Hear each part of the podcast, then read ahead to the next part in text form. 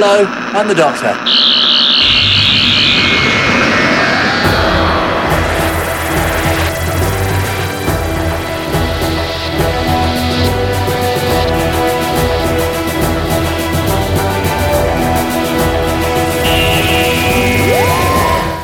Hey, Who fans, welcome to the Big Blue Box podcast. This is Gary, My name's Adam. and this is episode 29.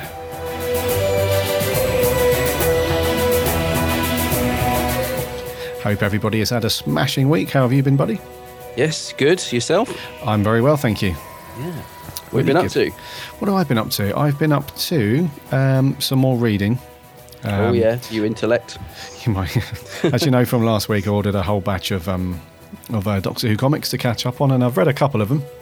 Haven't had time to go through the whole lot, but uh, really liking that story. It's pretty good. And um, There's quite a few coming out now, isn't there? Those those, those Titan comics. There's, Yeah. now they've got the 10th, 11th, 12th, and now the 9th is coming out soon. There's, there's quite a bit of um, reading material on its way from those guys, isn't there? there is indeed.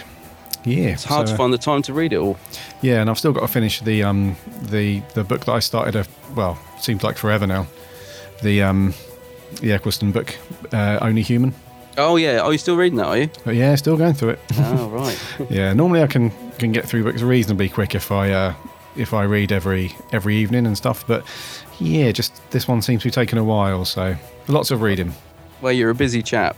Busy chap. Yeah. What about you, mate? You're not to Well, actually, well, yeah, no, it's funny actually talking about books because I, I haven't really been doing much. I've been, you know, eating loads, drinking loads, and spending loads as usual. But um, yeah, I've uh, I've just um, ordered a couple of books because there's some new some new ones come out. Um, I've forgotten what they're called. Um, the Oh, the history new- collection. The, the history collection. That's it.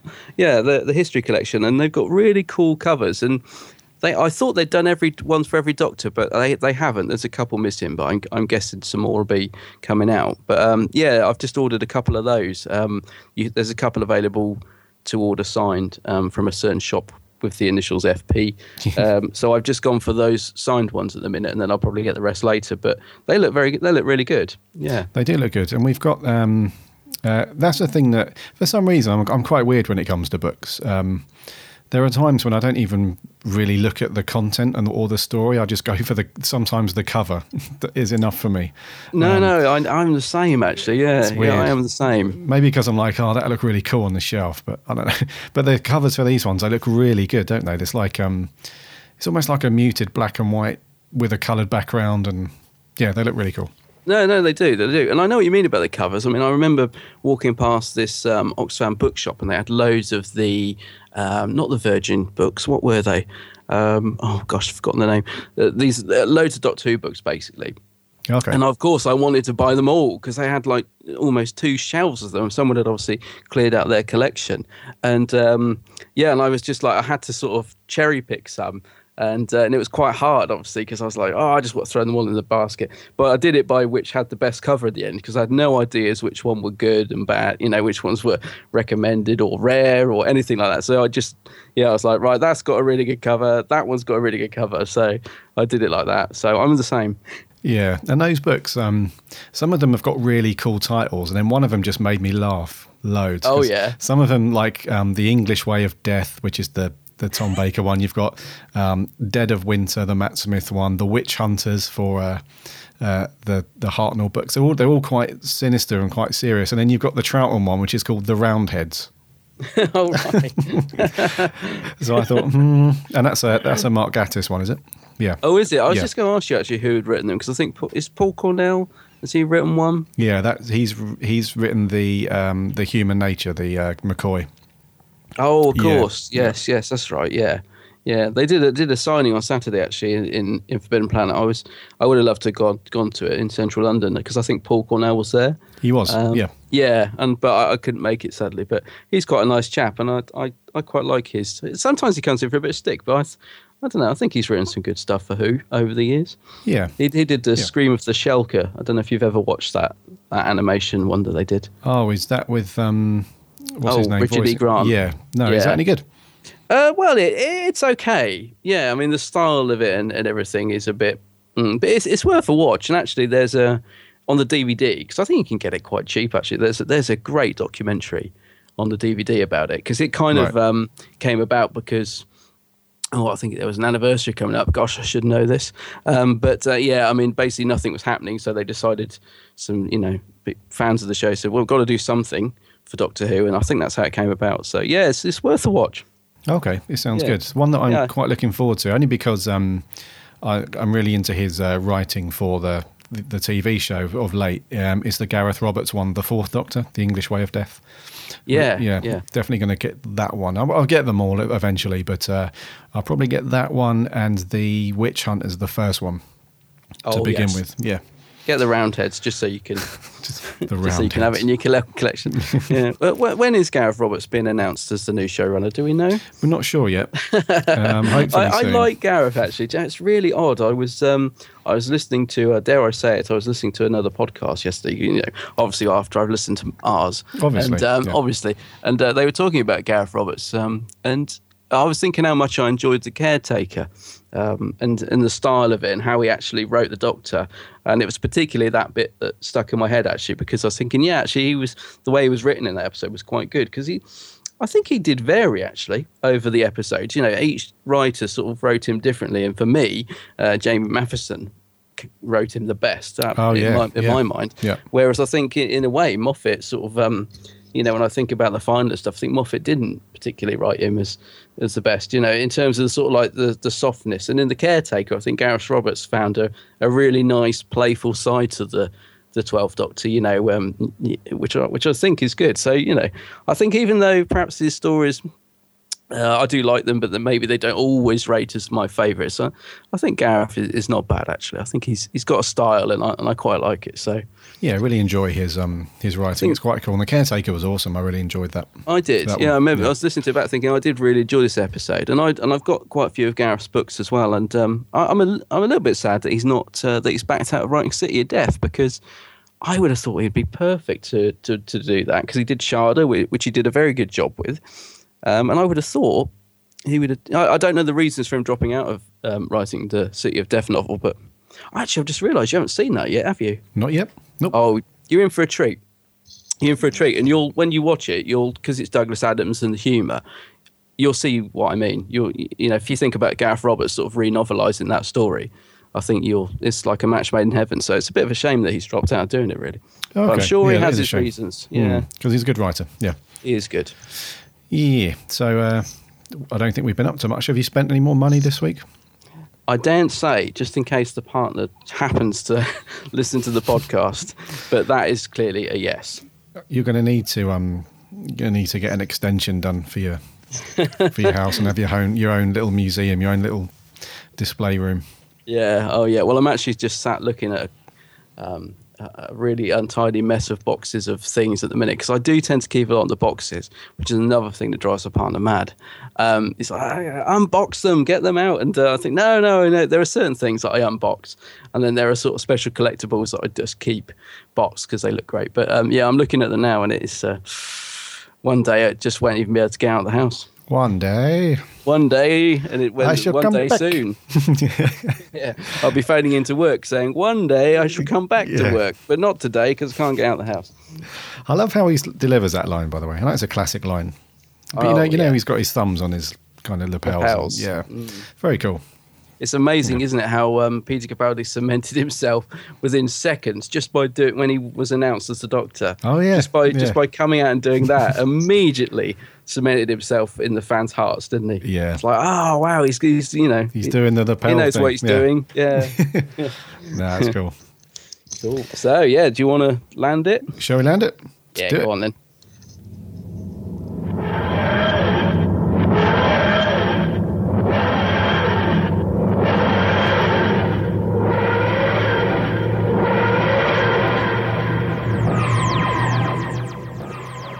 Landing initiated. Very nice. Complete. Done. That's it. Yeah. So, what we got in the news today? In the news today. What's that from? In the news today, Yeah, I've heard that somewhere. um, In the nine, news today. um, the nine o'clock news. I don't know. I don't know. Anyways, some new comic stuff from Titan Comics. More comics. Yeah, I More know. We were just saying, weren't we, that there's loads of comics, and, and now there's even more comics coming out. What's different about these ones then? Right. Well, I'm going to tell you the difference, Um, there's no difference in Oh. in respect that the it, if you've anyone that's that's followed the recent Titan comics that came out, when was it? At some point last year, wasn't it? Yeah. yeah. Um, so they've split the the comic runs into each Doctor. So you've got a run for the tenth, the eleventh, and then they release shortly after that the twelfth. And as we know, um, in March this year, there's going to be a short run for the 9th. But um, they've made an announcement to say that there's going to be a new comic, um, which is going to feature 10, 11, and 12 in the same comic, and that's it. So it looks like they've because it doesn't look like it's going to be a, a, a bigger issue or issue or anything like that. It's still a single issue comic, um, but it looks like it's just got short. It's got three short stories about each Doctor. Oh, I'm with you. Okay, yeah, because Yeah. I assumed it meant they were like, I don't know, all in the same adventure. It's like the three doctors, or I, I couldn't quite work it out. I see now, right? Yeah, yeah that so- makes sense. That's quite good. Yeah, so there's the three Doctors on the front, and underneath the tenth Doctor it says "New Companion!" exclamation mark. Underneath the eleventh it says "New Beginnings," and then underneath the twelfth Doctor, who's the feature character, it says "Feeling the Heat." So, um, and it's also this one seems a bit more um, editorial, a bit more magaziney to me because they've got as well as the three stories about each Doctor um, throughout the comic, it's also got like a really big cheesy issue one thing on the Yes. front, and it's got like a little. Um, there's like a little uh, Titan figure competition with Win. It look this one looks a bit more. Um, I guess they're aiming it for not the the mainstream comic collectors who would buy um, a copy of each of the Doctor's comics. Um, this loo- looks more like for a younger audience who can't really afford to buy, you know, three lots of comics every single month, um, so they can just buy one, and it's got some shorter stories and stuff like that. So it looks very cool. It just looks like it's um, it's uh, just like the wording on the front as well. It seems a lot more kind of kiddie like and I was thinking that, yeah, the whole style. I mean, just going by the cover, the whole style of it looks a little bit more aimed at kids. Because I think Yeah. the the Titans ones we were talking about earlier, I think they they've got a good balance. I think in those, I think they can appeal to sort of um, adults as well as a sort of younger audience. I think in their style and the writing and everything. This one, just looking at the cover, yeah, it does look like it's aimed at a younger range. Yeah. uh, but I'll still be buying it. Uh, it reminded me of the um, you know the the Doctor Who magazine that's that comes out for for youngsters. Is it called the Doctor Who Adventures? yes, I That was one- thinking of that. It yeah. reminds me of that, like the green graphics and the the Mm. style of the text and all that sort of stuff. So, yeah, this is quite cool. Are you still going to are you going to get this one? Yeah, I'll definitely. Well, I'll, I'll definitely pick up the first couple just to just to see what it's like. And um, a lot of people have been talking about the Twelfth Doctor Sonic on the front cover, um, saying, "Oh, is this a spoiler?" Because it looks like it's a slightly different color. Um, Oh, yeah, you know, they were yeah. saying, "Oh, is he going to have a different Sonic in the new series?" And or is it just the artwork? It it look to me, it looks pretty much the same. I think it just looks more silver. But um, yeah, there's been a little bit of uh, excitement in fandom about it. What do you think? It's the same, isn't it? It it looks the Just same to me. Just looks silver. Yeah, look the shape Mm. and everything looks as it does from from Matt Smith's one, and uh, it just looks like um, a bit more of a, a subtle color. It's not got any brown or green or white or anything. It's just No, actually, you know that that could work for me. Actually, if they did that in the series, if it was if it had the same Sonic but it was just silver, like you know, like Tom Baker's Sonic Mm, yeah. was just silver, that- that'd just be a nice little variant to it, just to make it his own. Um, so Yeah, yeah, I wouldn't cool. mind if they did do that. Yeah. Uh, Capaldi actually said that actually that um, he was a bit disappointed he wanted his own Sonic, but budget restrictions didn't allow it, didn't he? Actually, did come out and say that. That's right. Yeah, he wanted his own his own one. But I've also got a theory, actually, just as we're talking about this comic. Um, they've they've targeted this comic specifically for the UK. This is a, Oh, yeah. a, a BBC Worldwide and Titan um, comic launch, and they they do reference it quite a few times. The UK, and it makes me think that they're kind of making up for the the physical publishing deal that they didn't manage to get in place for the UK for the other comics because yeah. yeah, because those um, those single issue comics, um, technically, you're still not supposed to be able to buy them in a physical form in the UK. That's right. Yeah, I yeah. forgot. Totally forgotten about that because I because like you said, I think there's only one retailer that you can really officially buy them from. Am I right? In the UK. Uh, y- y- yeah, uh, Sort well of, to begin yeah. with, but uh, quite a few comic shops do them now because I think they just import them and then sell them on. That's right. Which but is- they're not yeah. sort of officially for the UK market, are they? And I'd forgotten about that. And it does seem odd, doesn't it? Yeah, it do, which is probably why they're doing this as like a, you know, the, I'm, I'm sure they're not naive to think that you know comic book fans haven't been able to get them, but maybe this is just a step towards you know appeasing the the people who do things officially. I guess. Yeah, I think you, Yeah. yeah. possibly. Well, you'll be getting a couple, will you, just to see what the thing is. You've got kids, so you can always say, "Oh, I'm just uh, getting them for the kids." Well, I'd get, I'd, I'd like you, I'd get this first one anyway.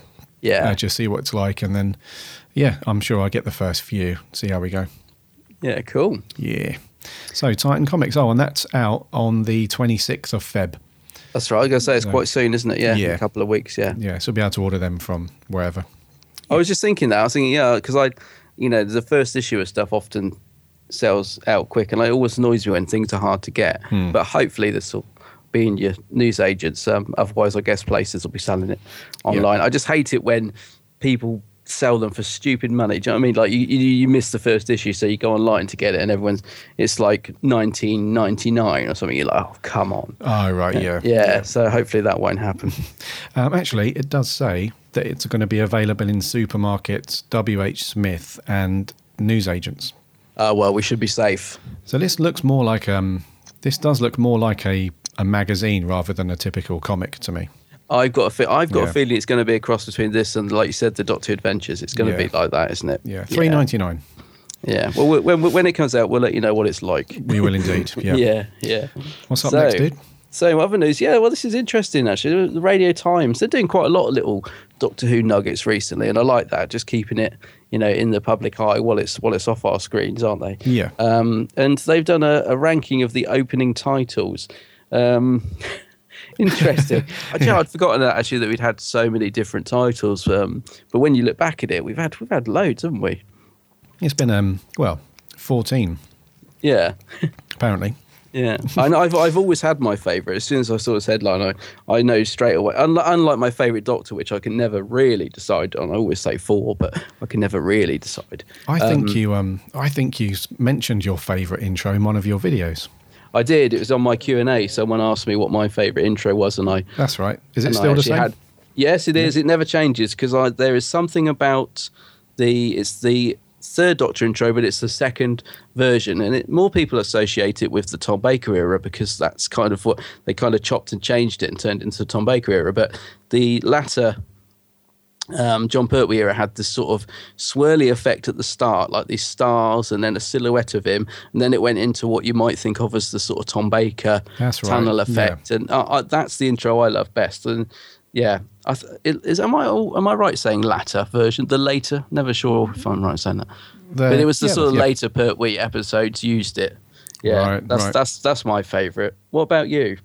Have you had a look through these? Yeah, it's um, I find it tough to to rank these in terms of title sequences purely because um, I do like a few of them, Yeah, and it's really hard to say.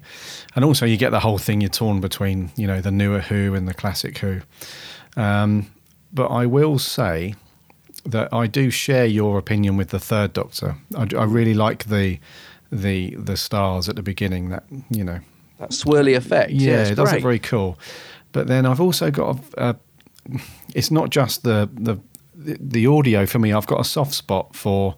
I don't know. A lot of people are going to you know kill me for this, but I've got a soft spot for the uh, series series four, series three or four from Newer Who, the Tennant one. Oh, the Tennant one, yeah, Yeah, which is- later. Yeah, which is why I kind of chose that um, a, a, a remixed version or a redone version of that for our intro and outro. Just you. because it's got a really cool modern feel to it, but it's not. It's they haven't. Um, Murray Gold didn't mess with it too much. He's he, he's just kind of got this nice baseline to it, and there's there's more stuff going on. So I really like that. But yeah, I do really like the third, the third Doctor sequence, and um, I also like the first. You know, the first is good.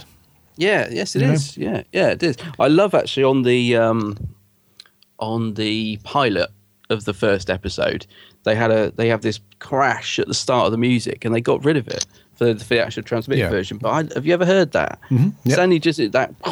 Yeah. it's brilliant. I, I really wish I'd kept that.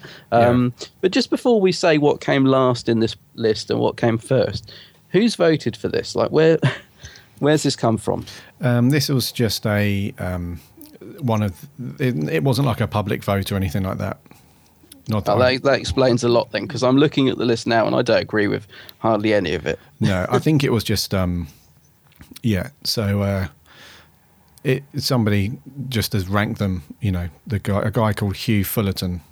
I hope I'm saying Uh-huh. that right. Huw Fullerton um, has just ranked them himself. He's just this is a, his own article for the Times, Okay. Radio Times. So uh, it wasn't a public vote or anything. So, well, uh, I, I mean, I at last place he's put the Seventh Doctor intro. Mhm. Um, I don't agree with that. I, No, I quite no. like the Seventh Doctor intro, to be honest with you. Um, yeah, so I wouldn't have put it last. I don't know what I would put last actually. I would- Possibly the Eighth Doctor one. That's a bit boring, isn't it? The Eighth Doctor one. I can't really Um, remember it. Yeah, it's well, it's the um, it's like a very because I really really like the music to uh to the movie, but the the intro hmm. music was a bit lackluster for me. I probably wouldn't have put it. it that came in at ninth place, didn't it? Middle of the road, sort of. So is this judged overall? It's not just like the graphic; it's the music and the graphics together that Yeah. they're judging on. It's the overall package. I think so, yeah. But the, the intro anyway to the, the movie once you once the music kicks in is nothing amazing, is it? It's not spectacular. No. So it's gone. So we've got seventh at last. Then they've gone sixth, eleventh, fourth, fifth, eighth, third at eight. That's the one I like, isn't it? Third, second Yeah, uh, is at eight. What The- have we got after that? You'll have to tell me. Yeah, then we've got um, the third Doctor again. So this was weird. So in eighth place we had the third Doctor second sequence, Mm. and then in seventh place we had the third the third Doctor first sequence, right. um, and then in sixth place we had the eleventh Doctor first sequence. Uh, at five we had the fourth Doctor first sequence. At number four we had the second Doctor. At number three we had nine and ten. At number two, we had the twelfth Doctor. So oh, from Oh, yes, cab. from last year to present, and then in first place we had the first Doctor, 1963 to seven. Yeah, I mean, I, I, I do. I think it's iconic. I, I, I have no problem with that being number one. I don't. I have a little bit of a problem with twelve being second because, yeah, it's a nice enough intro, but it's not. I wouldn't put it in anywhere near my favourite. Um, I mean, the the the Peter Davison or actually even the Fourth Doctor end series, um, and then the Peter Davison. I love that intro. I think that's that's classic. Um, I'm really surprised it, the fourth yeah. the Fourth Doctor intro is probably one of the most iconic, isn't it? With the tunnel effect, I would have thought. Well, that was fifth place. Yeah, that Yeah. should be higher. Yeah, but I um, I, yeah, I'm not really sure on. Yeah, yeah. It, the the ordering of this is a bit. I think we could all argue about this for many hours, but um, Yeah. yeah. But the first Doctor, I do like the rawness to it and the, uh, you know, and the kind of experimental nature that the the radiophonic workshop. You know, that all, that all comes through. It's got that. They haven't they haven't edited out the hiss or anything like that. It's all quite raw and it's got a real coolness to it. But um, the yeah, I would have probably put that maybe in third place or something. The fourth Doctor should have been up higher, Oh, definitely. and the third Doctor one, yeah, It's the sort of uh, it's the sort of chat you'd quite like to have, um, you know, a convention in the in the sort of hotel bar, isn't it? Maybe we'll do that when we go to Day of the Doctors. We'll get we'll get everyone's list of favourite intros. yes. Let's let's cause a a, a fight the, the night the night before the conference, the Yes. convention. Sorry, that'll do. Oh, that'd be nice. Yeah, having our having our photos taken the next day with um, Peter Davison, and there we are with a black eye, fat lip. Yeah, and we'll be like, "This is your fault, mate, because somebody Yeah. voted for your intro." yeah, that's right. We were sticking up for your intro. Then you have, then you start having a fight with Peter Davison. Ah. They'd probably lose anyway. I hope that yeah, I hope the uh, hope the people at the hotel aren't listening to this. Yeah, like oh yeah, close the bar. Yeah, that's right. Yeah, mind you, it's so expensive in that bar. We probably can't even afford to get uh, getting intoxicated. So Yeah, true. Yeah, Yeah. you said it was a bit. Pri- yeah, it's okay. a bit pricey. Uh, anyway, moving on. Anyway, moving on to um. So- yeah, there's um, there's a, con- a a convention coming up that I hadn't even heard of before, and it's quite local. Um, those of you down in the southeast or the south, whichever you want to call it, um, there's the Bedford Who Charity Con, which is taking place um, on the April. sometime. April. Yeah, April the. Where are we?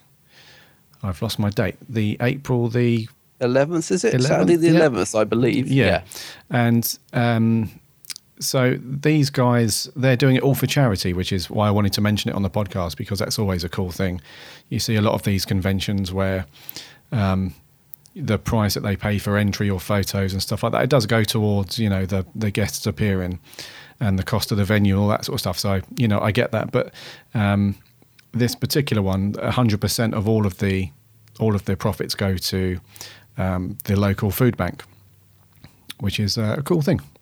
Yeah, that's right. I didn't Yeah. realize the whole uh, 100% of it. That's it. That's really good, actually. Yeah, all um all profit, all uh, everything goes to uh, to that. So um yeah, some they- good people appearing as well, isn't there? I'm just looking at the list. I mean, it, Yeah, you know, it's yeah. a good little lineup as well um, of, of of celebrities. Yeah, if you're into your classic uh, classic peeps, um, Nicola Bryant, Sophie Aldred, um, Anneke Wills, Terry Molloy, John Leeson, John Leeson, John Leeson. Yeah, Oh, and our old mate Paul Cornell. Paul I've just seen he's Cornell. going to be there. yeah, Yeah, Um, and Mike Tucker, the Yep. effects guy. He's a nice guy, actually. Mike Tucker. yeah, and uh, Ailsa Berk, who's the choreographer for Doctor Who. Now you might think hmm, there isn't much dancing going on in Doctor Who, but I did think that. Yeah, but she basically does whenever they hire actors to play aliens. Um, she basically goes through to how they should walk and act and all that kind of stuff as an alien. So she doesn't do any dance moves, but she choreograph she choreographs how their movements should come across and stuff like that. Alien Yeah. choreography. Alien, yeah, that's a Is that cool on job her title. CV? That's a cool job title. That is, isn't it? that is, isn't it? What do you do? I'm an alien choreographer. yeah, so um, that is cool. Yeah.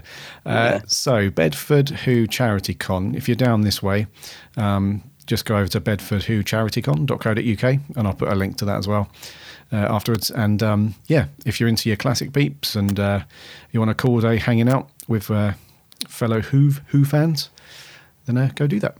Yeah, so it's cool. I mean, what happens if you walk like an alien anyway, like I do? Maybe she could straighten me up.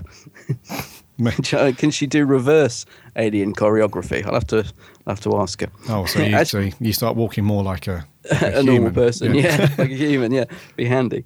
I was just looking actually. I mean, there's there's some, yeah, it's good guess. Nicola Bryant, she's she's nice. Sophie Aldred, they're all really good people actually. So yeah, if you can get along to it through a worthy cause, yeah, definitely worth a, just definitely worth the trip round. Indeedy.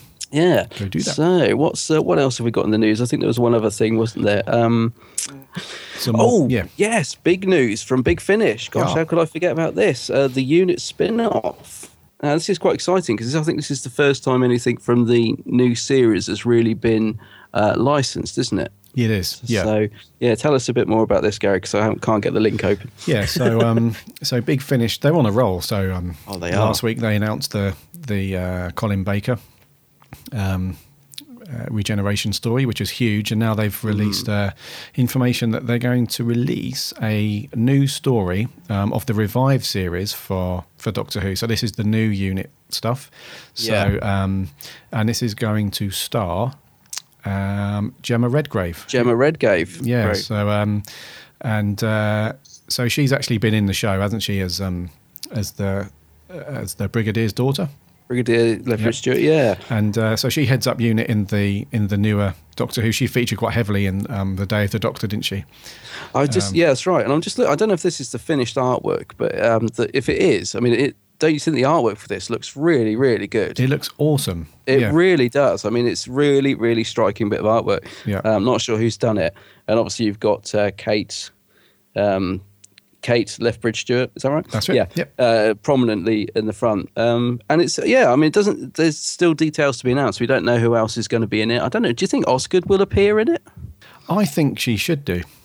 Yeah, I really do because I don't think I I know there was a lot of debate about this from um, when she was supposedly killed, but um, I don't think we've seen the last of her, and I think she's a really good character. So um, even you know the, the big finish stuff doesn't really follow the the timeline of the show anyway, does it? So. I wouldn't have thought so. No, Um, No, so I think they could quite easily include her in this. She's she was quite a cool character, and she was uh, she was well received. So, yeah, no, I think it'd yeah. be good. I mean, as I say, it does say more cast members to be announced, and there's um on the cover we can see the Autons as well, and we've got these sort of tentacles as well, which is very much like spear and spearheading Earth from space, isn't it?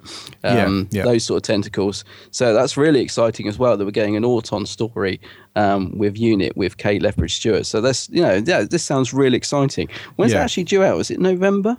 It's yeah, it's due out in November, and um, it's going to be a box set, so Yeah. it will be quite a meaty story by the sound of it. And um, so out in November, and then there will be a further um, three additional box sets that will be available at six monthly intervals. So these we've basically got these for the next couple of years. Yeah, yeah, that's Yep. right. Yeah. So that's Which awesome. is good. Um, Yeah. It's good because I mean, obviously these box sets, they're, you know, they're not cheap. I, I don't know. They're normally cheaper to pre-order, They um, are, but it's yeah. quite good when they sort of space them out a little bit. So, and also because um, a lot of people, including myself, that buy Big Finish, and you're probably the same, Gary, is that you tend to get a backlog of stories quite quickly. Oh, yeah. Um, so, so you sort of need them spaced out a bit. I think sometimes, especially a box set, to actually get round to listening to them because I've I've still got loads of Big Finish that. Are, are sat there waiting to be listened to, and I, I love Big Finish. I just can't get enough of it. Yeah, I'm exactly the same. I've still Yeah. got. I, I started listening to um, um, the anniversary one that they they they. Oh, lights out. at the End? Yeah, I, I've Yeah. started listening to it twice now from the beginning, and I've stopped like ten minutes in because I've had to go and do something. Oh, so I still need to listen to it. Plus, I've got. Um, they did a huge sale um, for the anniversary, where they ordered. Sorry, you could order. Um, just the MP3 download for like two pounds or three pounds or something. Mm. So I went on a bit of a spree. So I think I've got like four. I think I've got four backed up, ready to listen to. So, yeah, Light at the End's great, actually. Yeah, when you do when you do get around to finishing it, really really sort of enjoyable um, little anniversary gift from Big Finish that was. I, I've just got the the Gareth Roberts set actually, which is uh, the same as you. It's just sat there needed to be listened to, and I, I can't wait to get into that. Actually, um, that's with Tom Baker and Lalla Ward and uh, lots of other people as well. John Leeson, our old friend, he's on there. It's, it's it's in the same sort of style in in that sort of book. Yeah, Um, yeah. Thing. Yeah. So I'm really really looking forward to getting into that. So I'm going to get that. I think because that I really wanted that, and you just reminded me. So, uh, yeah. more money. Oh, I know. Bloody hell, the BBC. if you guys ever complain that you've got no money, I'm going to go freaking mad. Yeah, yeah. Where does it all go? Where does it all go? Where is this big, big um, BBC fat cat? Some, yeah, Uh, I wouldn't mind a slice of it. But yeah, it's very exciting. Looking, really looking forward to this. It's going to be cool. Yeah, So, and is it the yeah. start of? That's the thing. Is it the start of more? Um, you know, because a lot of people have been crying out for Big Finish to have license for the new series Yeah, as well. yeah. I don't. I mean, I don't know if we necessarily how much we need because obviously we don't want it to conflict with it. But it's nice that we're getting things like this that tie in with it. Do you know what I mean? So Yeah, yeah, it's cool. Very, very cool. Very cool indeed. So November pre-order up soon, I guess. That's it. Treat yourself to it for the 52nd anniversary. Yeah. the 50 second. Yeah, Too God, many that's hard to believe, isn't it? Yeah. Yeah. Is it 52? Yeah, isn't it? Yeah. Yeah, it'll be the 52 this Yeah. year. Gosh, Yeah. Where's, where's it all going? Yeah, The, the 10th of the 10th anniversary of the revival and the 52nd. that's it. So That's it, no, yeah. yeah. you can you can buy it with guilt free. You can if anyone says, oh, you know, you shouldn't be spending money, just say, hey, it's for the 10th anniversary and the 52nd. And the that- 52nd. and that will silence any critics. Indeed. Yeah. yeah. so yeah, lo- cool news there, mate. Lots of good stuff. Lots and lots of good stuff. Um, I think we are ready. Hmm. We are ready. What are we doing this week, buddy? So this week, um, the Ninth Doctor story. Now, is this the first Ninth Doctor we've reviewed? I was going to say we've reviewed together, but have you reviewed any Ninth Doctor yet? I did. Um, I did Rose. Oh, you did Rose, yeah. La- well, yeah, long time ago, in my uh, very early episodes, me just nervously, ran- randomly uh, waffling to myself. Well, I was listening before I jumped Oh, on board. you. I used to listen, but um, yeah, I mean, it's the first. I mean, obviously, the Ninth Doctor doesn't have such a back catalogue of stories for us to delve into, so we do have to space him out a bit in our reviews. But it's quite nice to do do a Ninth Doctor story at last. Uh, and this week, it's the Unquiet Dead.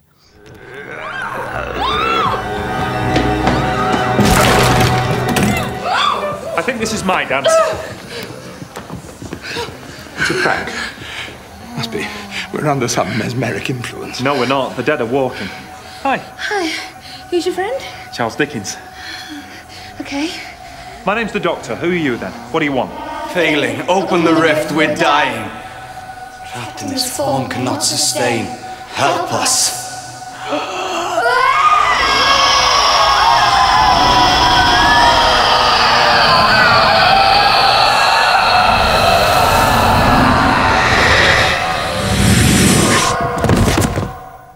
Creepy, Yeah, very creepy stuff. the Gelth there.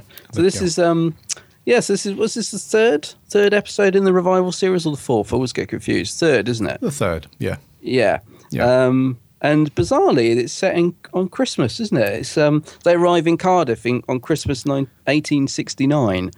1869, Christmas Eve, yeah. Yeah, so it's not a Christmas special, but it just happens to be at Christmas, which I'd completely forgotten about actually. Me too. Um, Yeah. Yeah, and then, so you've got all the snow setting, and visually it looks quite good actually. You know the the locations and that they've done they've made it look quite nice, haven't they? Uh, Yeah. When the TARDIS lands and all that. Yeah, you didn't really see too much of because at first didn't didn't they plan to land in London?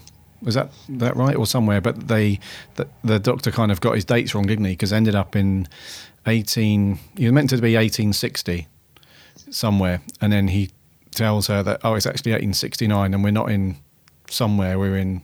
That's it. Yeah, he, he wanted to go to um, uh, Naples Oh, that's in it, yeah. eighteen sixty. He's like, actually, we're in eighteen sixty nine, and we're in Cardiff. That's right. She's like, what? She's like, yeah, she's a bit like, yeah, unimpressed. But Yeah. yeah, so it is a Christmas one. Well, it's not a Christmas story, but it's at a Christmas time, isn't it? Yeah, that's right. I mean, that's about that's as about as Christmassy as it gets. I mean, otherwise, it's not really. You wouldn't even know it's, it's set at Christmas, which is good, really, because otherwise that would have been a bit distracting. And It's it's uh, it's written by Mark Gatiss or Gattis. How do you say it? Mark uh, Mark Gattis. Gattis. I wonder if he gets really annoyed with that, or if he's just so used to it, he's just like oh, answer to anything. But yeah, Mark Gatiss. And um, and I'd forgotten actually because it's it's been a while since I watched this one, uh, but it stars uh, Eve Myles as Gwen. Um, obviously, as we know, Gwen in Torchwood as well. She gets Um, about a bit. Does she? I, I'm, I'm, I mean that kindly, as- from an actor Yeah. standpoint. But yeah, she's Well, I'd uh, forgotten she was called Gwen as well, because that's the other thing. I, I thought she got a different name in this, so she's still Gwen in this. yes, she's still Gwen. Yeah, Yeah. But she, what were um, you going to say? She's in something else as well. yeah, she's in Broadchurch at the moment with David Tennant, and there's a guy, isn't there, who was in um, Broadchurch is just littered with people from Doctor It Who. is. It is actually. Yeah. Yeah. I mean, I, I'm probably one of the very few that hasn't really been watching it, but I have noticed even when I've been fl- flicking through, it is a bit like the. Yeah, it has got loads of people from Doctor Who in it. Yeah. So, but Um, she's quite cool though. She's good in this, Yeah. I have to say. I mean, I, I really like Eve Myles anyway. I, I think she's a good actress uh, or actor. Not to say actress anymore, are you? No. Um, but I think she's really good, and uh, and I think she works really well in the story. Actually, um, surprised I forgot she was in it. Yeah, I did. I completely forgot, and when I saw her, Yeah. I was like, "Oh yeah," you know, one of those moments. Oh yeah, Yeah, that's right. Same. I was the same. I was like, oh, of course. Yeah. As as soon as I saw it, it's like, it all came back to me. But Yeah. I'm, I've probably only watched this one once or twice. I think. Um, it's and it's certainly I haven't watched it for a long time. It's not one that sticks in my mind as being a, a favourite or one that I you know sort of go to put on on a Sunday afternoon or anything. Um, so I was sort of thinking, yeah, as if you know, is it, is it not a good one? Why why am I not really into this one? Um, my opinion sort of well, we'll go through it, but it's it hasn't really changed much on it. Um, I mean, just to sort of set the story, yeah, they land here um, in Cardiff and they meet um, Charles Dickens, which is a really nice little touch. I like it That when cool, to meet. yeah. and played by Simon Callow, who I, I don't know about you, but I think he gives a really good performance. Actually, I li- I like him as Charles Dickens. he What is cool actually. Yeah, Yeah. Yeah, I thought he was good. Um, and then there's these sort of gas creatures um, invading bodies, isn't it? And sort of uh, yeah, taking over the dead. yeah. They kind of spoof the Doctor into thinking, don't they, that they're they're trapped souls, the last of their kind. And I think he takes pity on them a little bit, seeing as he's the last of his kind. And Yeah, they even refer. Um, we'll come on to it a little bit later, but they reference the Time War, don't they? Which is their reasoning for for their destruction, almost. But um, Actually, that was one of my notes. I was I was f- surprised how much um, this ties in with other things. Actually, because yeah, the Time War's mentioned. Um, what else? There's it, there's a couple of little bits. Yeah, that, that yeah. tie in with other stories. So yeah, the Time War and and Gwen obviously um, gets mentioned, although not till later on um, in a different story. They do sort of tie in with the fact that uh, you know, she looks like Gwen from Torchwood in the same name, uh, and also yeah. the the rift as well. They they mention, which again ties in with Torchwood. So I'd forgotten about all these little bits that, that are in there, um, Yeah. which is quite nice actually, and I, particularly the Time War. That completely forgotten about that, um, and I like I like that that bit. That was cool, like actually, yeah. that, yeah, that's right. Yeah. So um, yeah. So the the actual story itself, then. So as you said, these um, these these gas based uh, beings, I guess, called the Gelth. They kind of um, they get around through the gas pipes in houses and stuff. Um, and Gwen is kind of like this psychic link, isn't she, between Yeah, that's it. um, well, it's actually it's not really. I think from from people like the Charles Dickens character in the in the show and and some other people from their point of view, it probably does look very spiritual and and uh, and the whole psychic medium uh, point of view. But in actual fact, she's just really more of a um, her psychic ability, quote unquote, is really just to open a portal, isn't it, to their to their side of the universe. Yeah, is it something to do with she was born in the house that was on the rift or something? That's right, yeah. yeah, Yeah. So that's that's why she's sort of got this um Yeah. this sort of psychicness. Yeah, That's it. Yeah. So um, she's uh, she she played a, a slightly bigger part as well than what I remembered. I, Hmm. I I only remembered the Doctor and Rose kind of legging around after dead people because, like you, I'd only seen it once or twice quite a while ago. And uh, but she played a slightly bigger part, than I remember, and she was quite fundamental in in the the end of the the story. She's the one that kind of saves the day, really. that's right. And, yeah, uh, I didn't remember that for some reason. I just didn't remember her being so pivotal. to the actual story. story. Yeah. yeah. I'll tell you, there's a, one of the one of the nicest scenes in this, I think, because it's set in um, 1869. So she's quite sort of, uh, you know, it's a totally different time, obviously. And um, there's a lovely scene where just her and Rose are chatting, um, and you can sort of see the difference between a modern day, you know. Um, because they're supposed to be sort of similar age, I assume, aren't they? They are, yeah. Yeah, and she's got quite shocked by you know Rose's um, sort of frankness, and have you got a boyfriend? And she's like, "Mom," you know, she's really shocked. It's a very Yeah. nice show, showing the different how things have changed over the years, and and I think both of them act that scene really well. It's quite a short little scene, isn't it? it's cool though. But yeah. it's really really nice, um, and I love it. And then she sort of realizes that. She, she lets something slip, doesn't she, Gwen? She she starts saying of something about Rose's dad, and Rose is like, "How do you know about my dad?" That's right. and then, Yep. and then that sort of reveals that she's got this psychic link that she's seen it in Rose's head, and it's it's a really nice little quiet scene that, Yeah. and really well acted. Um, Yeah. I, I liked that bit. I had that in my in my notes actually that Mm. in this episode there was um, two or three really really good little little scenes where nothing happens in terms of action or uh, anything crazy going on, but there's just a few really nice little scenes, and that's one of them I was going to mention actually because it's really cool how they're just having like a, a girly little catch up, Yeah, um, and then it very suddenly turns very, um, very not sinister, but you know, the the vibe just changes quite quickly. Where Rose kind of cottons on that there's something about her because she didn't tell her about her dad. You know, she didn't know anything, so she obviously knows that she's got this psychic power. But um, and then when she goes on and on, and then she ends it with. Um, she says something like "bad wolf," like "big bad wolf." oh, that's right, the big bad wolf. Yeah, Yeah, and then you immediately think, "Wow, this is uh, like you said earlier. This actually links quite quite a lot to some other stuff throughout the the first series." Yeah, and it's what's good about it actually is it's not jarring, isn't it? So it's not it's not too in your face, like you know what I mean. It's yeah. just little references that if you pick up on them, great. If you don't, it doesn't make any difference, and um, and I like that. And a lot of Mark Gatiss scripts do this, don't they? They have um, like you said, quite little quiet scenes, and then a bit of an action scene, and then a quite quiet sort of. It's you know his Yeah, style is very yeah. much like that, and some of it works. I mean, I think that that particular scene works really well. There's a couple of bits where it slows down, and I found myself getting a little bit um, you know, not padded, but it wasn't too engaging at times. Right, um, yeah. If you know what I mean. Um, but uh, yeah, overall, not not too bad. This one. Yeah, and I thought that um, I wasn't really taken too much with the with the Gelth. Um, I'll be honest, I didn't really Pity think the Gelth. Yeah, pity the yeah. I think they were. I think they they could have been written to do a little bit more than they were because you didn't really, w- with the exception of the old Doris who, who walks around at the beginning and ends up in the theatre. Oh you, yeah. you don't really see them do much with the with the the possessed bodies, do you? They they don't really do too much.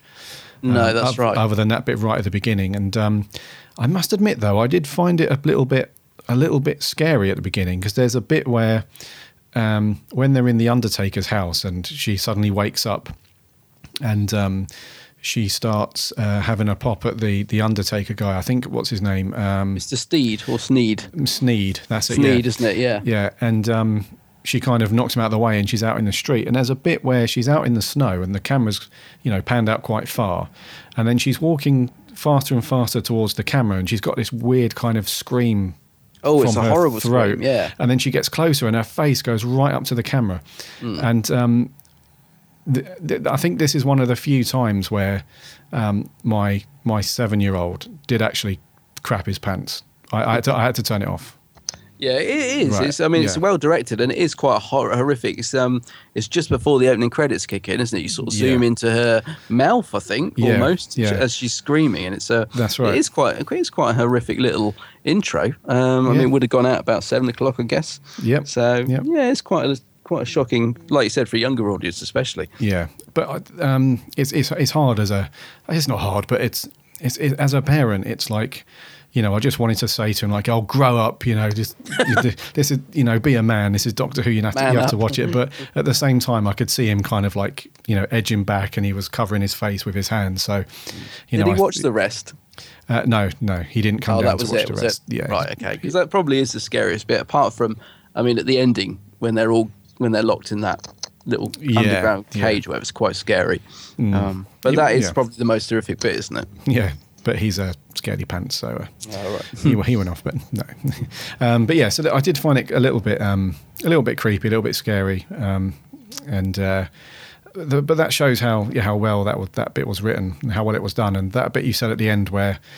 Um, so you know, story wise, how we get to that point is um, they realise that in order to because they reveal themselves, don't they? When because the Doctor takes pity on them and he gets uh, Gwen to go and open up the rift so that he can send them through. Because Rose is really opposed to it. She's like, you can't have these, um, you can't have the Gelth running around in dead people's bodies. It's not ethically right. You know, these people were once living souls and they need respect and And, and, And the doctor's just like, well, think of it as recycling. Yeah, he- that's yeah. his that's his sort of view, isn't it? He's like, well, you know, we've got we've got a chance to save an entire race here um, by using your dead. That's it, So exactly, yeah. In his mind, it's sort of black and white.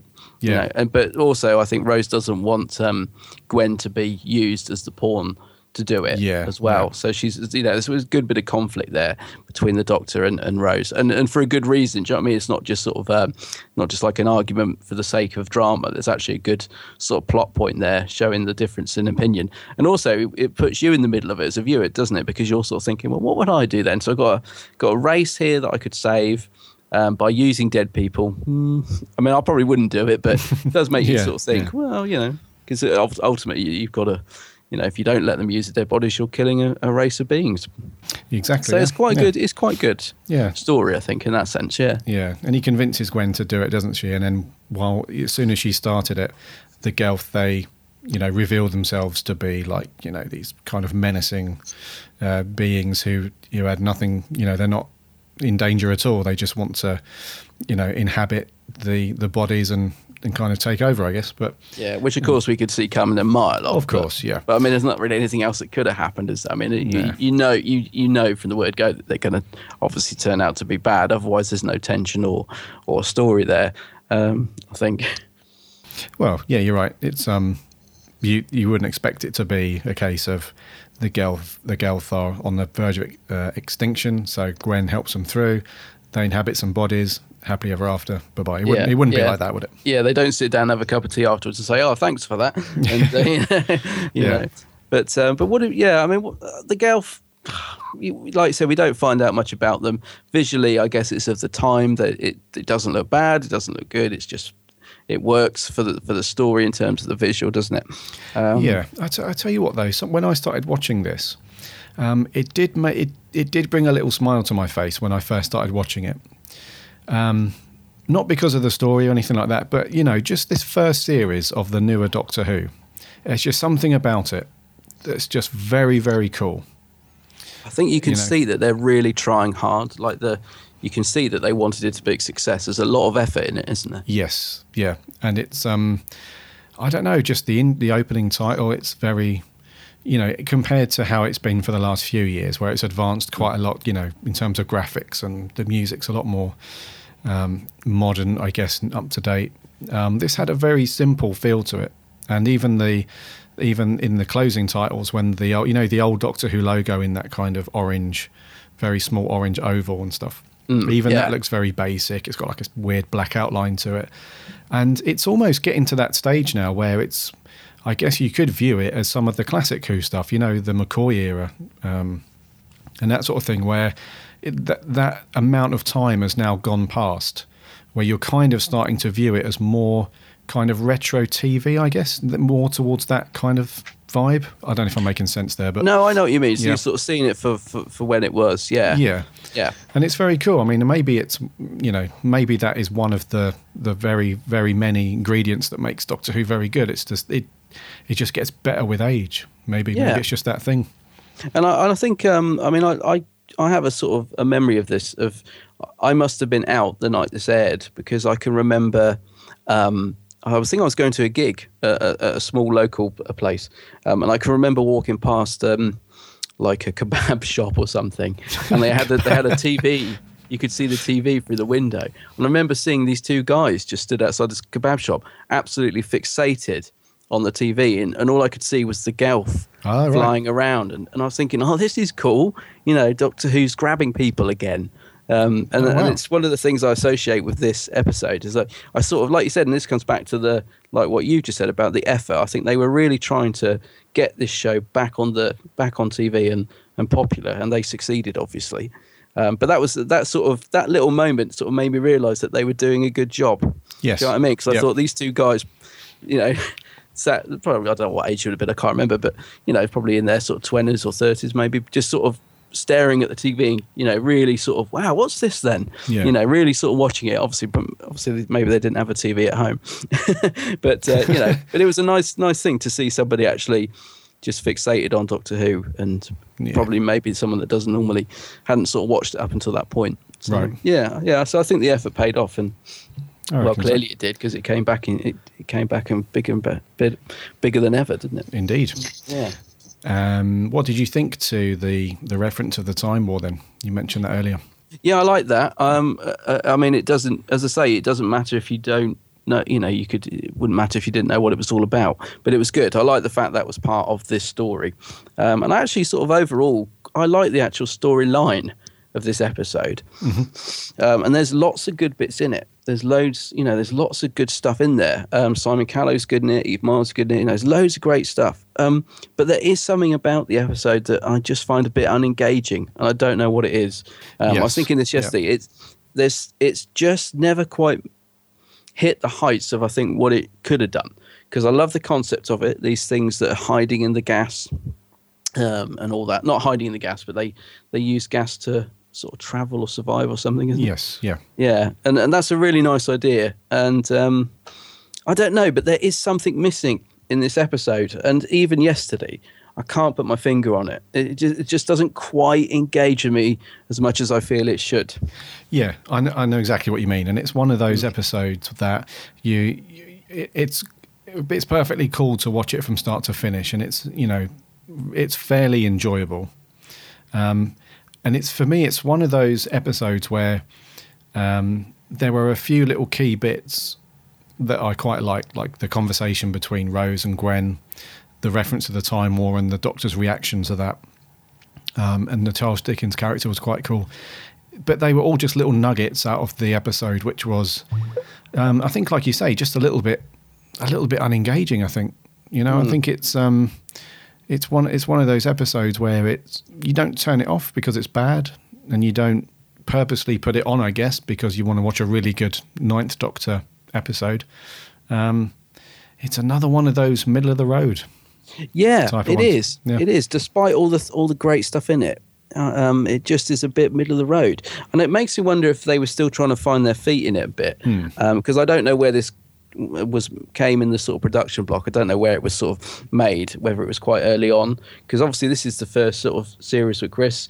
People are still finding their feet, and I, I did feel that Chris wasn't quite on top form in this one Right. because I, I I like Chris's Doctor, but he kind of to me seemed a little bit lost. Uh, he, he comes good at the end actually, but he doesn't.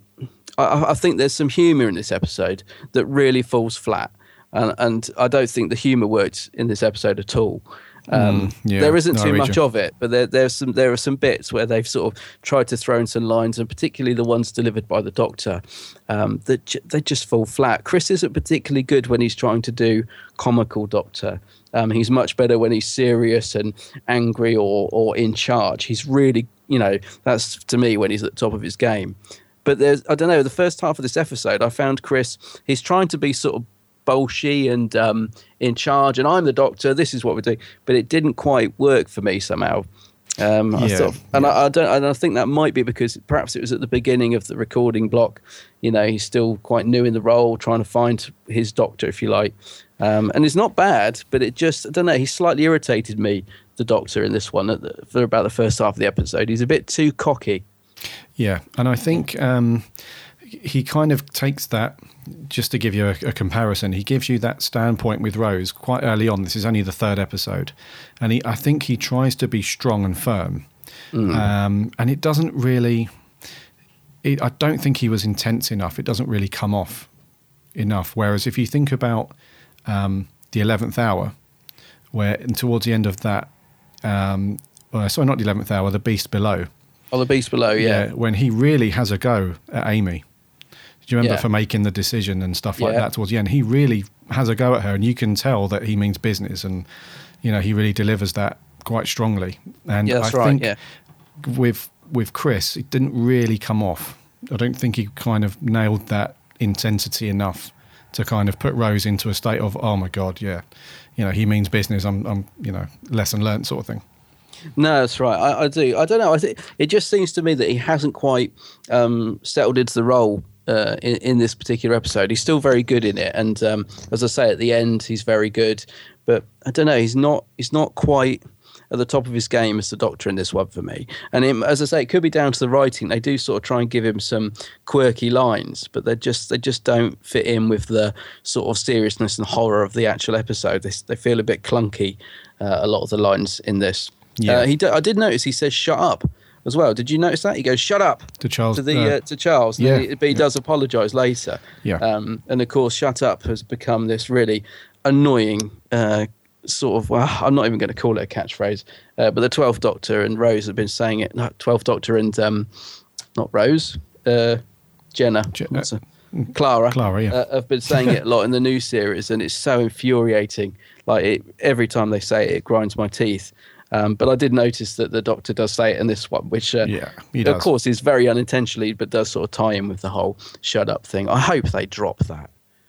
I, I hate this this "shut up" catchphrase thing, don't you? It's starting to go a little bit Oh. over to the overused uh, side of Clara the fence says it. now. Clara says it within two minutes of the Christmas special, and I was like, "Oh, I nearly switched off there." And then, no, I didn't. Of course, I'd never switch it off, but but no, I, they've got to drop that. But yeah, I just just noticed he did say it in this. You know, Yeah. So Charles Dickens. yeah, review time. Yeah. Reviews. Unless there's anything else you wanted to say. No, no, no, not. I think um, pretty much pretty much covered it. Reviews. Uh, you can go first this week. Yeah, well, I, I think, as I say, I think just what just to sort of recap, really. Yeah, a lot of good stuff. Um, I think performances are good. I think we've got a good cast. Eve Myles, Charles Dickens, um, Simon Callow, very good. Slightly underused, actually, isn't he, Simon Callow? A little bit. Yeah. Yeah, he's not in it that much. Um, Chris and Billie, I think Billie's good in it. Chris, not so much in this one, but still good. And it- as I say, I'm going to give it my rating of 6.5 out of 10. Um, and the reason for that is because I think there's loads of good stuff in it, but there is something missing. It, it just doesn't engage me as much as it should.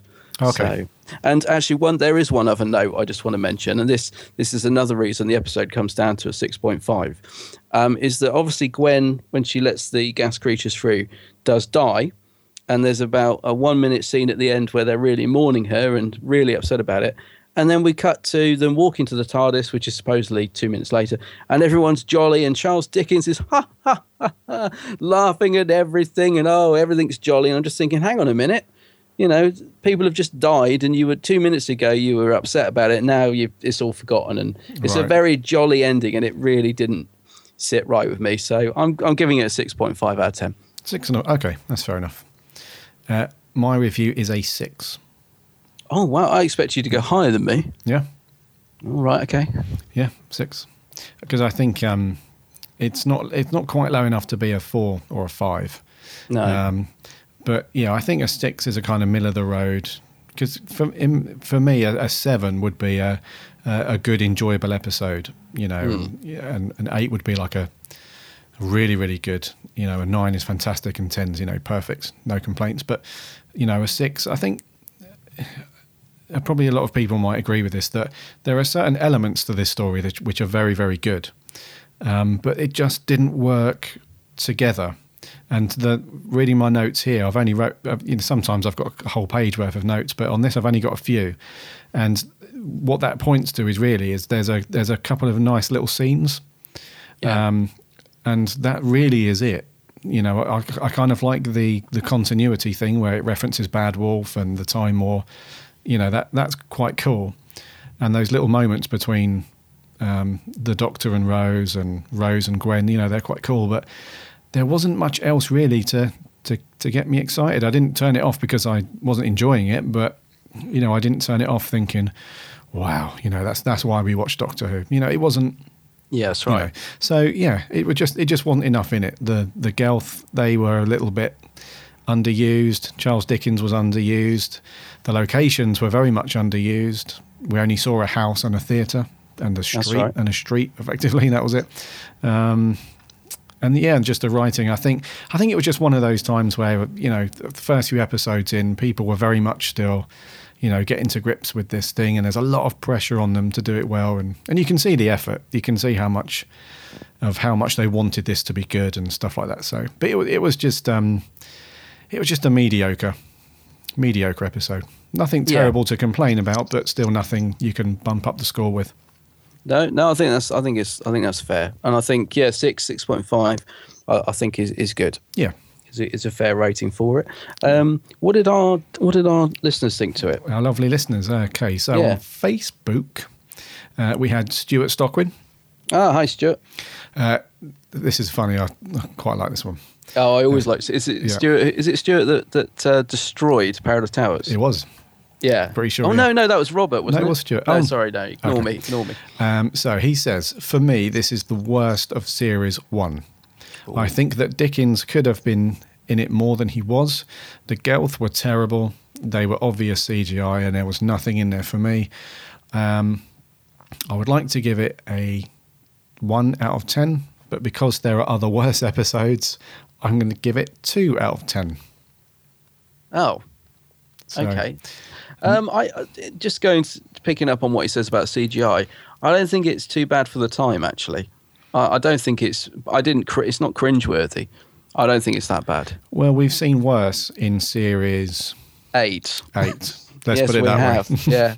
Every time I think of CGI and CGI, I think of that awful shot of the TARDIS on the when um, Clara's trying to ring him at the start. Oh God. Anyway, moving on.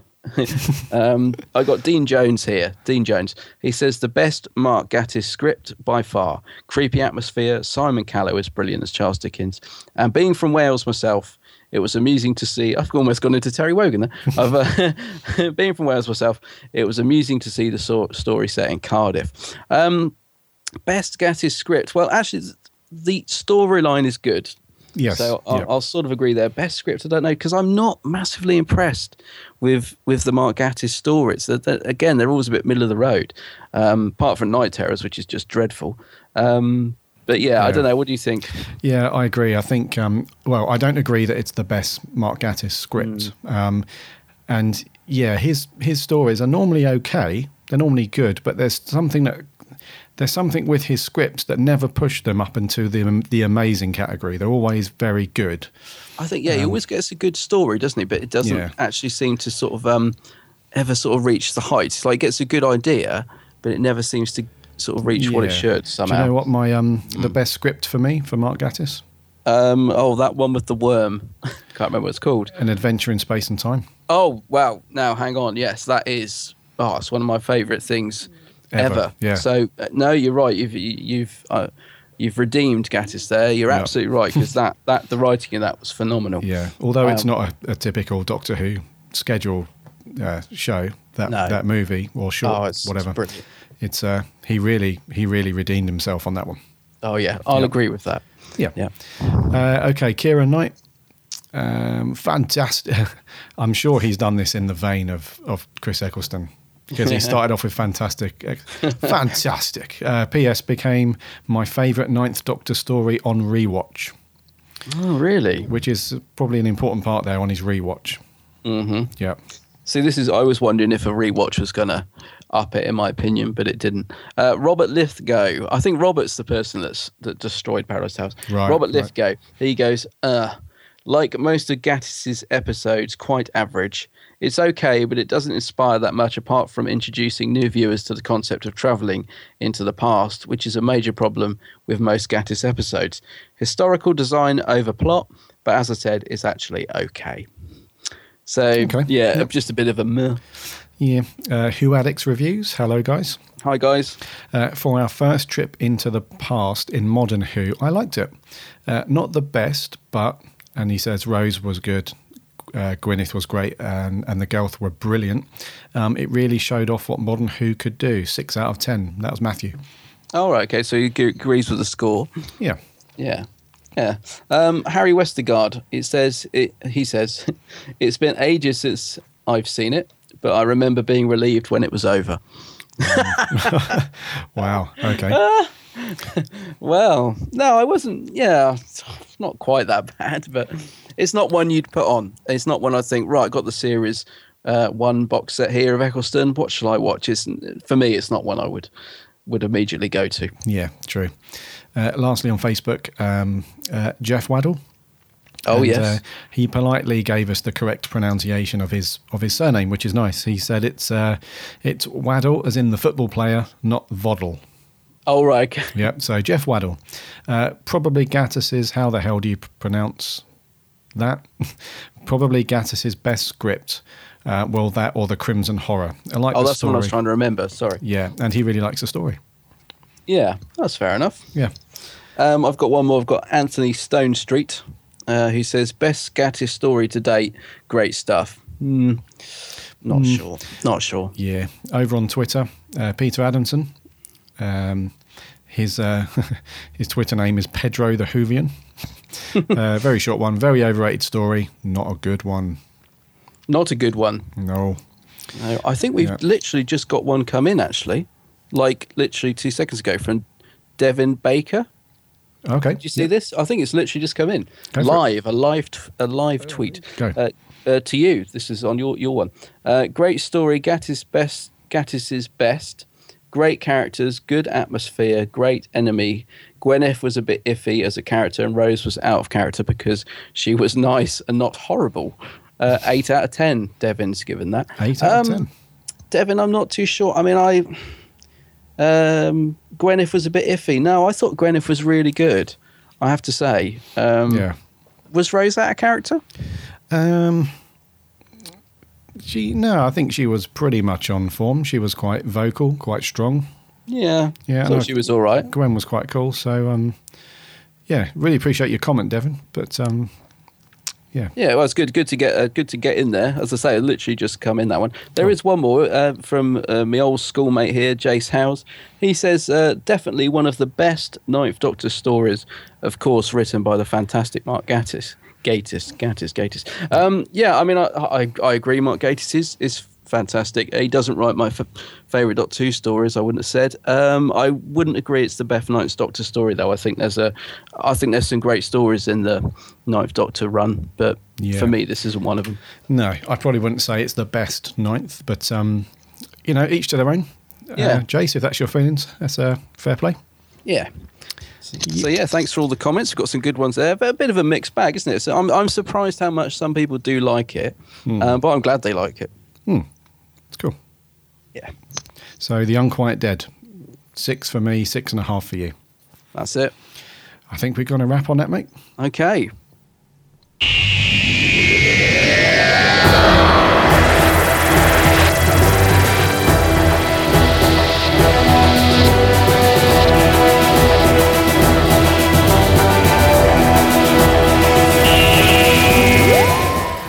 So, episode 29 is in the bag.